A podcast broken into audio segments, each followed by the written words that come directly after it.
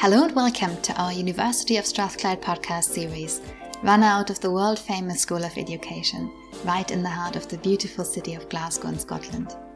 We bring you a mix of meet and academic interviews, thought pieces, conversations, and provocations on all things education. To give you a glimpse into our world leading education research here at Strathclyde, and of course to stimulate your questions and thinking around the meaning, purpose, and practice of education in schools, in communities, and of course in all our lives. Hello and welcome to the Institute of Education podcast. Today I am delighted to be joined by Alastair Wilson, who is a senior research fellow in our institute, formerly the School of Education. So welcome, Alastair. Thank you. So maybe it would be useful to tell people who are listening a bit about yourself. You've been at the university for a while now, but what did you do before, and then what have you been doing since you joined us? Uh, well, my original background was in history, and then I did uh, a master's in adult education, um, and that was all at uh, Glasgow University. And I went straight from that into research. Um, I was fortunate at the start of my career to have a series of um, ESRC funded projects that ran for a number of years. Um, so was based in the Strathclyde Centre for Disability Research at the University of Glasgow. Um, and I was there probably about six or seven years before I moved on to uh, Strathclyde. And been in the Institute now for, well, not the Institute for very long, but I've been in the education in Strathclyde for uh, ever, I think some people would think. But yeah, about 20 years now, probably. Gosh, so at least you stuck with us and didn't go back to Glasgow. And you recently, so I should have introduced you as Dr. Alastair Wilson because you recently completed your PhD. So what was that all about? Uh, well, um, I mean, I think I think when I was younger, I thought a PhD by publication was for old boys, you know, getting near their end of their career and they wanted to salvage something and get a PhD. Um, and I was right. that's, that's exactly no. I'm only joking. I was um, just about to say you're not that old. Like twenty years. I think as time went on, um, obviously it's very useful to have it. It's pragmatic to have it, but I think also as time went on, my kind of research career was quite varied, and I looked at different aspects of inequality and different research approaches, different theoretical ideas, and it all was a bit. It seemed a bit of a mismatch. Um, and when I did my PhD by publication, the the narrative I wrote was kind of linking together these papers and sort of pointing towards a, a kind of evolution of research, if you like, and, and trying to s- sort of look at it and see was it coherent. Um, unfortunately for me, when I was able to look back, I did make it. I thought I could make it coherent, and it looked like an interesting sort of process. But so what's actually, the thread that what's the thread that runs through the the, the articles that you used? it's basically about research and inequality. Um, and then when we look at it, there's different ways of, of doing that. There's different theoretical positions, different methodological ways of doing it, different mm-hmm. research designs. Um, and I suppose what I was sort of trying to make sense of was why my research looked a bit like a sort of pinball of different ideas. Um, but actually, when we sort of saw, sort of sat down, thought about it, and thought about the way we had reacted to the problems we were researching, um, it became a bit more coherent, and I suppose I was able to sort of make sense of what that research journey had been. Um, and actually, in doing that, uh, you know, I really enjoyed that. I thought that was, I mean, it really sort of gave me a lot of confidence about where the work I'm doing at the moment is and how it's evolved. So yeah, I enjoyed that. I suppose that evolution's important. Um, I mean, there's nothing new in education often, but it's it's useful to be able to to see what your contribution might have been across the years and how how it's built one on top of the other i suppose. So although you're looking at different methodologies or you're looking at different studies that one thread allows you to trace your own history i suppose. Mm-hmm. yeah that's exactly it. And i suppose making sense of where you are at the moment and, and justifying the way you know the direction of your research and the way carrying it out at the moment is important. Um, the other thing, I suppose, that's run right through that has been ideas of how we can actually affect some sort of change. Um, and I think that was an interesting thing to think about. You know, the start of my work, your kind of research, kind of impact, if you like. I don't like impact. It sounds like a meteor hitting the earth or something. your research is cosmic, but you know, the sense in which it might be useful, I suppose. Um, the start of my career would have been, you know, making a video or producing a DVD about the research and so on. And now it's a lot more kind of embedded in how we achieve change within, you know, individuals, institutions, and more largely in the community. Yeah, I was interested. Like you, I find the word impact funny because it does sound like one cataclysmic event rather than that evolutionary approach that um, I suppose the opposite of what's wiped out the dinosaur, the evolutionary approach as opposed to the impact. And I suppose you're um, doing the doing the PhD in the way that you did allows you to see that, as you say. But I wonder then what lessons there are to be learned around achieving impact. What so if you're talking about the idea of affecting change, what do you see the change has been in your own work in terms of the impact of the change, the benefit it's had to the communities that we serve, and what messages would you share? Oh, yeah, there's a number of messages. I think probably one of the most difficult things for me in terms of this sort of impact agenda has been the way in which research is looked at and the way in which we try to measure impact. Um, and so very quickly in any of the work I've done, people have said, you know, is it scalable? You know, can we roll this out? You know, these sort of words and phrases. Um, and initially I sort of thought, well, if you do something like mentoring, which is obviously obviously something we've developed along the way, and maybe talk about it later, you know, it very quickly became okay. Well, how can you franchise that? How can we get it working in other schools? How can it become a national program? Um, and you know, in many ways, it doesn't work like that in education. You know, it's not a kind of McDonald's that you kind of replicate. Um, and we were always under a lot of pressure to do that and to act in that way, a very sort of positivist way of assessing a pilot and you know then rolling it out. But it doesn't work like that. And you know, the mentoring we would do in, in parts of Glasgow would be completely different to what might happen, say, in Fife. And I remember one school in particular recommending pupils to our higher education program, which is about young people going to university. Um, and we had about 30 or 40 recommended young people, and they were all girls. Uh, we didn't have any uh, males at all in the group.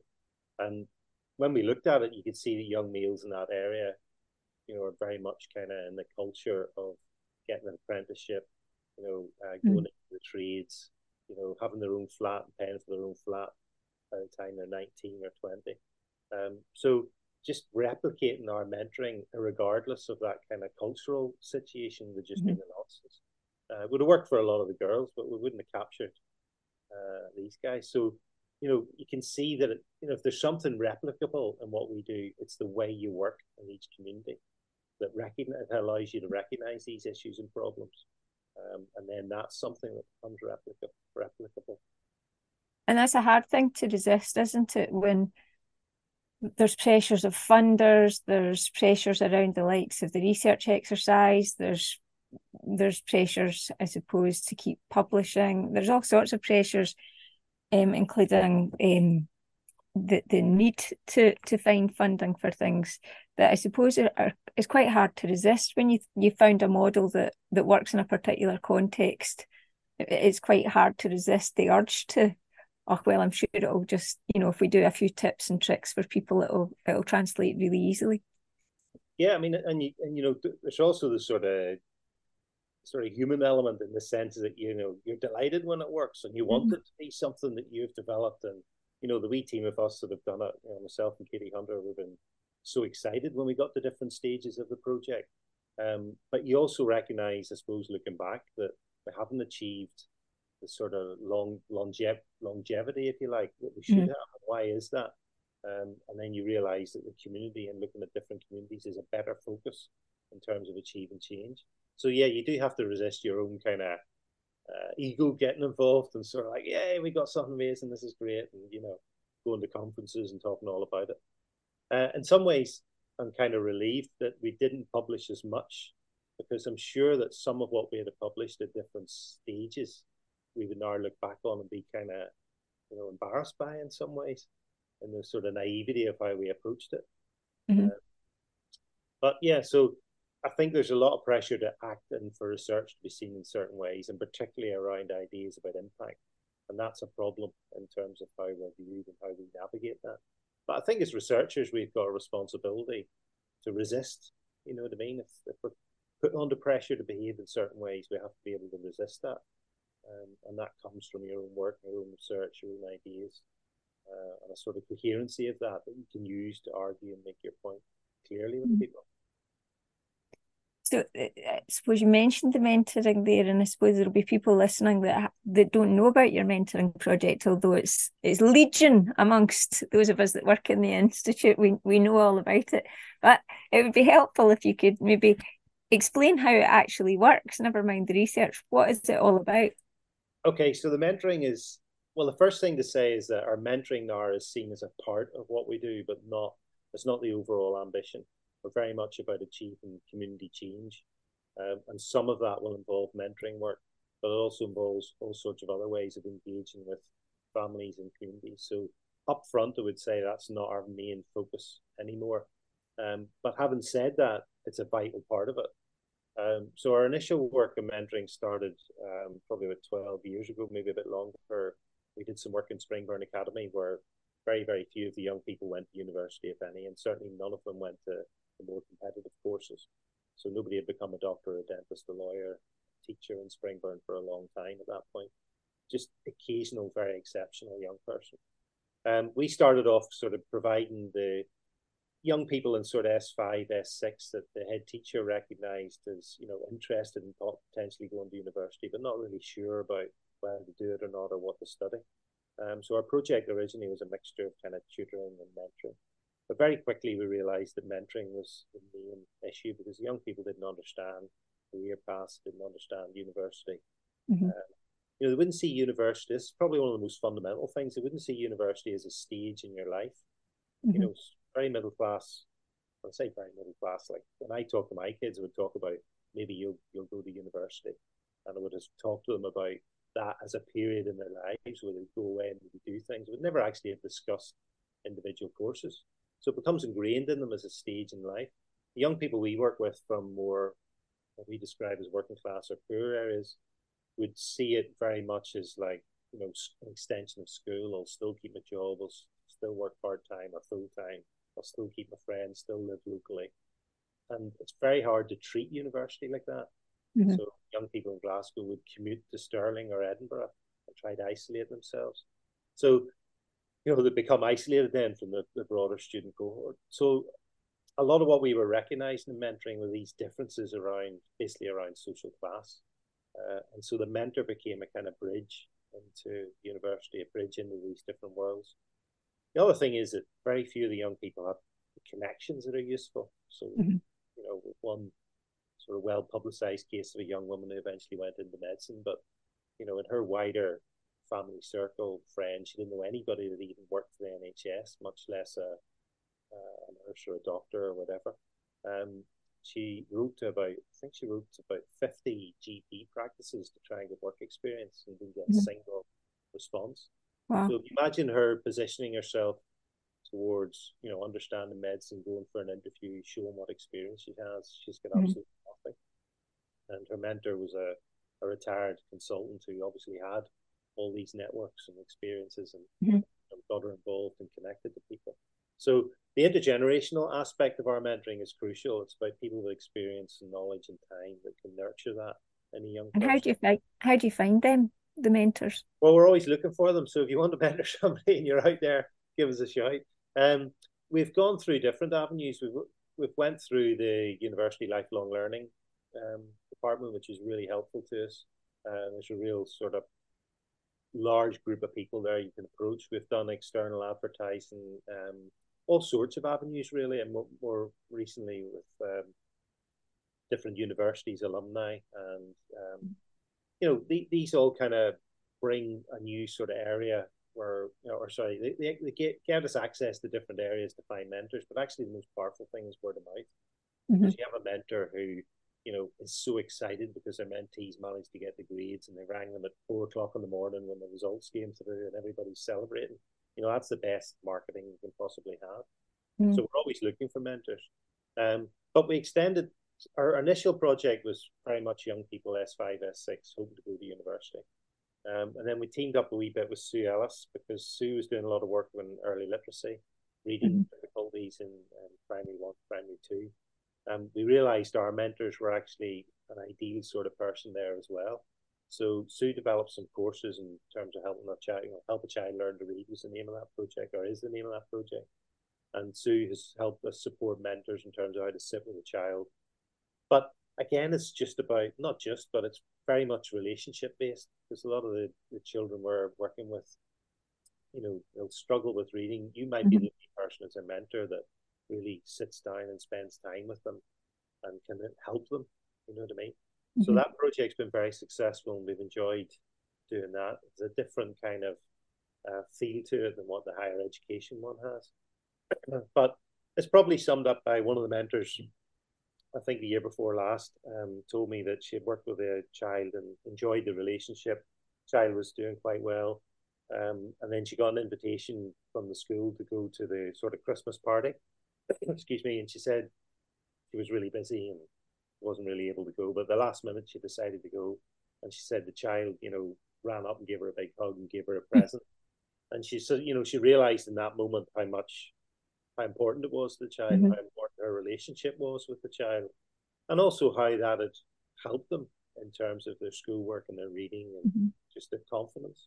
So these projects, excuse me, they're not they're not easy to, to manage and run. And we set up a social enterprise to manage all this separate to the university because the university research and development work was kind of done and now we need it we have a program um so they're not easy but when you have stories like that you know mm. they're, they're, they're great fun and you see what the um you know what it can do for children and young people and me. ultimately i suppose you hope that the young people when they finish their university career or whatever they then are able to go back and and mentor young people in their old school, I suppose.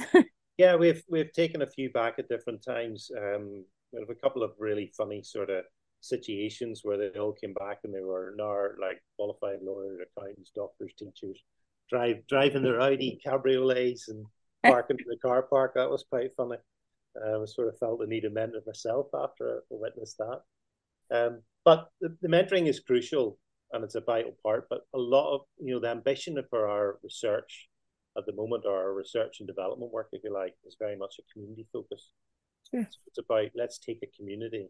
Um, so some of the areas we're working at the moment, whether it be in Easterhouse or Springburn or parts of Alloa, these are areas where very few young people will succeed in education. Really, mm-hmm. education doesn't deliver for them. Um, but it's part of a broader community issue. You know, these are communities that have really been hammered, uh, really suffer mm. socially and economically. Um, so you need that community to see a sense of how to change and to work with them. So what we're doing now is developing much more close work with community learning and development teams, uh, working in communities. You know, we have a reading project. a book, the Bowmar Bookies in Alloa is a group of mums that started a kind of reading project, and we, mm. you know, we provide books, we do events, and the kids are exposed to, to sort of issues around reading and literacy in a very kind of implicit way and Sue Ellis is a is a main lead in that. Um, so you know we've got quite robust underpinning kind of research mm-hmm. underneath these, and we're researching as it as it goes along. But the exciting thing is to think about a community as it is now and how it might be different in five years' time. And so that is that your and different things? Is that your funded project then? That on your website is called Our Community Building, Belonging, and Beating Prejudice, or is that a different project? That's a different project. And the community work is, you know, um, if people are interested, we've got a website sort of capturing where we are and what we want the funders to see and how to take that forward. It's very much community based and a kind of model of working with communities to identify areas for development, some of which might be mentoring, but some might be bookies or whatever. No, the project you just mentioned is part of a sort of longer history I've had in terms of working with people with learning disabilities. Mm. Um, and a number of years ago, I did some work with uh, Andrew Jahoda at the University of Glasgow, and we were looking at anxiety and depression in uh, people with learning disabilities, mostly young adults. Um, and from that work, that was a really interesting project. A lot of um, issues around having a learning disability, you know, and you know maybe being very anxious or depressed, and having that attributed to your learning disability as opposed to being something separate and treatable. Mm. A really interesting project but it exposed us to how it exposed us to how people with learning disabilities sort of live and exist in the communities and some of the difficulties they encounter. Um, And we got some funding initially from Scottish Government then Enable to look at bullying of people with learning disabilities. Um, And that became very much about how do they live within their communities, you know. So we'd find young people that maybe got abuse when they're on the bus, um, you know, maybe when they walk down the street, or maybe if they went to, you know, some of the school special units or special schools, as they were, you know, it's a difficult life and one where they could be subject to abuse and so on. So we did a number of sort of little bits of work that accumulated in some substantive funding to actually look at this as an issue. Um, and rather than address bullying of people, because um, in schools bullying bullying is well rehearsed and understood, mm-hmm. and there's processes. What we were interested in is what happens outside of school, um, and what we did then was work with schools and develop a series of lessons that basically educated non-disabled children and young people about people with learning disabilities. Um, and that was really interesting because we could see, you know, that young people, you know, are accepting and can learn. Um, and basically, a lot of people aren't exposed to a young person with Down syndrome or an older adult with Down syndrome. That project was really interesting. It was very successful in the way that was taken on board by um, schools and by teachers. Teachers learned. So we produced a series of lessons for teachers to use, plus training for the teachers. And you know that that was quite a powerful little project. The natural evolution of that has led to this work, which is looking at um, how we actually integrate people with learning disabilities more into their communities. So how can they be involved in, in activities and things that are happening in the communities with non-disabled people? And at the moment, you know, I'm still working with Andrew Jahoda and Roseanne McGuire's been key to this work as well. She really leads some of the development work.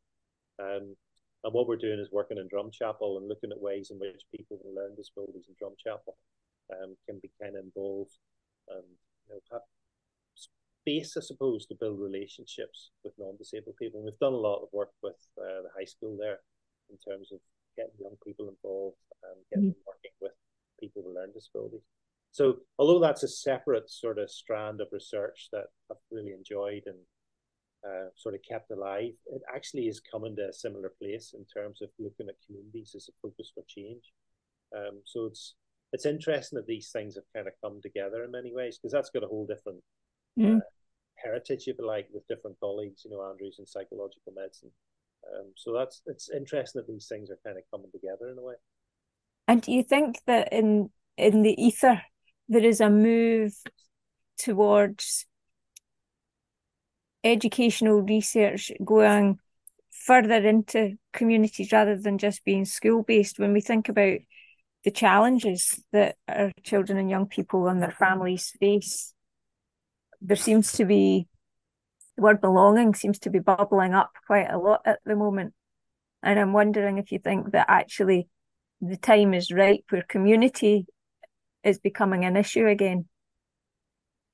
Um, I think in our work, we would definitely say yes, communities are hugely important, but you know the communities we are working in have very, very little in terms of facilities. You know, mm-hmm. We're talking about places. You know, one place that we've been to, the community centre, if you could call it that. You know, we can't use the upper floor because the roof leaks. There's no heating in the ground floor.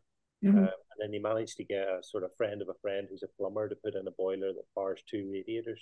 So they've got one room. Mm-hmm. Uh, the council response to that is, oh, well, you know, form an independent sort of charitable group and then you can buy the building office and run it yourself. I mean, it's hundreds of thousands of pounds. Yeah. Buy the building. You know, it's just bizarre. Alongside that, the community learning development teams have been decimated. Absolutely. So you're, t- you're looking at communities where there's no vibrant community centre, no vibrant youth work in many in many mm-hmm. areas. Mm-hmm. Um, and so, although our research might be saying let's look at communities and work differently, you're actually looking at them at a time when there's basically very, very little, if any, resource.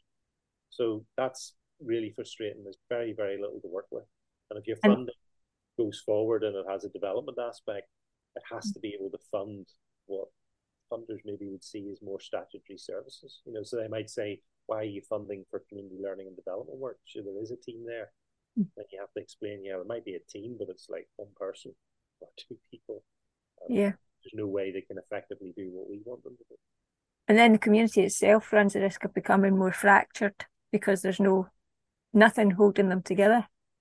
Yeah, it's a it's a really I mean it's astonishing. I think some of the most difficult work I did was some initial work we did around Alloa, where the older generations, you know, would talk about it being a vibrant, you know, it was a community that was um there was a lot of mining and textiles. So it was quite a sort of you probably see it as a kind of affluent working class.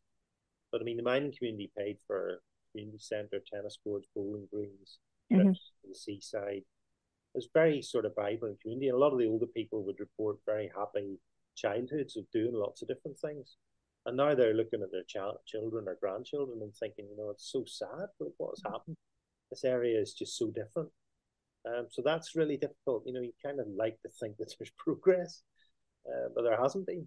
Um, so it's a difficult time. I think communities are really fractured in many ways. There's a lot of difficulties. A lot of the young people we look at when we work with third sector organizations, you know, they don't have room for development work.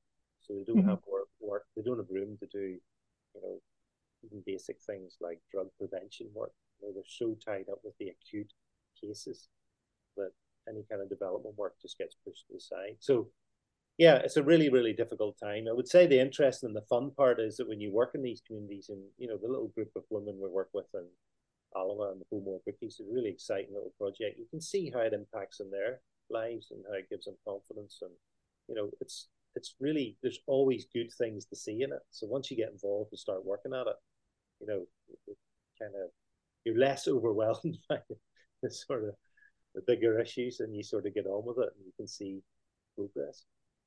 I think that's really important, eh, you know, to remember that there is good stuff going on, and and then you've got a story to tell. I suppose it's not the idea that um, people from universities are parachuting in and making it all better is somewhat problematic. But when you're when you've got a strong community there with sense of network or commitment, I suppose it makes our job in universities much easier. But we have to remember that we're not there to I don't know, to colonize the community, if you like. So I'm thinking, um, if you were, if you had a key policymaker or first minister or the prime minister sitting in front of you, what what would be the one thing you'd say to them? Hmm. it's, it's a really difficult question because I find that a lot of what we do when we do meet policymakers is undo, try to undo some of the ways they've already established of how they think about problems and issues. Mm. You know what I mean? So some of the policymakers, for example, would see um, you know education as a way to fix you know educational inequality can be fixed within the schools. We'll fund the mm-hmm. schools. Uh, you know, we'll have PEF funding, attainment challenge, and so on. And so, quite often, you have a lot of work to do to sort of say, well, what does the research tell us about that sort of approach? it's not generally that effective. Mm-hmm. You know, what sort of things do work, and you know, so I suppose if I had room to speak to somebody, I'd want to say to them, you know, come and see some of the things we've developed, some of the ideas, and you know, explain to them in many ways that this challenges the way you're currently thinking about a particular problem. You know what I mean? Um, and a lot of, you know, what we do in Scotland, which I find really, really annoying, is we parachute in other ideas. Mm-hmm. I mean, when people come to, you know, people from Scotland go somewhere else to see what happened. Um, you know, a lot of talk about the London Challenge, for example, which is frustrating for me because what I took out of the London Challenge was they actually looked really carefully at what the problems were mm-hmm. for them, how they were facing them, and what they would do about it, and how they would manage that. And then they did that and made a difference. Um, and you know, that's what you should take out of it. So if we send a policymaker, I'd be saying like, you know, don't keep looking across for other ideas to bail you out. Invest in what we have and take it forward here. Uh, mm. and, you know, maybe in the future people will come to Scotland to try and work out how we solve that problem. Well, I think that's probably um, a nice message for us to end on the idea that there is a lot of good work going on in Scotland and that you're at the forefront of a lot of it, particularly in that kind of community context. Just before we finish. What's next? what I mean, where we are at the moment is we've got a really good plan of how we'll take forward the community work. So we've got enough now to sort of interest funders and say, here's how we you know, here's what that plan is going to look like. It's a five year plan to work in different communities. Here's a mixture of ideas we're bringing to the table. But part of those ideas is how we actually navigate with the community that's there and how we work with them and develop them. Um, there's a lot of talk about how communities have got, you know, they, they have got their own resources and they've got people, but a lot of the people we have worked with, you know, it takes maybe a year to get them confident enough to discuss things with you and do things, and it's not an easy process. Some of them obviously will get right into it. We've uh, parents who are doing degrees and things like that, but others will struggle. So the process of working with them and helping grow things is part of what you factor into the project. But basically that's what we're looking at. We're, we're going to funders and saying, here's five, four or five communities. We want to fund each of them to look very different in five years' time. And this is how we're going to achieve that. And we've got quite a lot of interest in that. I think funders are starting to see this is a more interesting way, maybe of, taking a mm-hmm. taking on of any challenge and um, sort of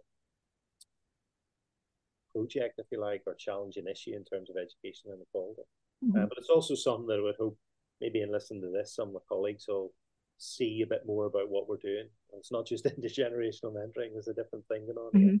Um, and, you know, maybe be interested in contributing to that. Fantastic. Well, thank you very much. It's been a real pleasure listening to your work, and I've got ideas ticking over in my own head that once I hit pause on this button, this recording, I'm probably going to ask you about. So thanks very much, Alastair. Oh, thank you very much. Thank you for listening in to our Strathclyde Education podcast series. We'll be back soon with another episode.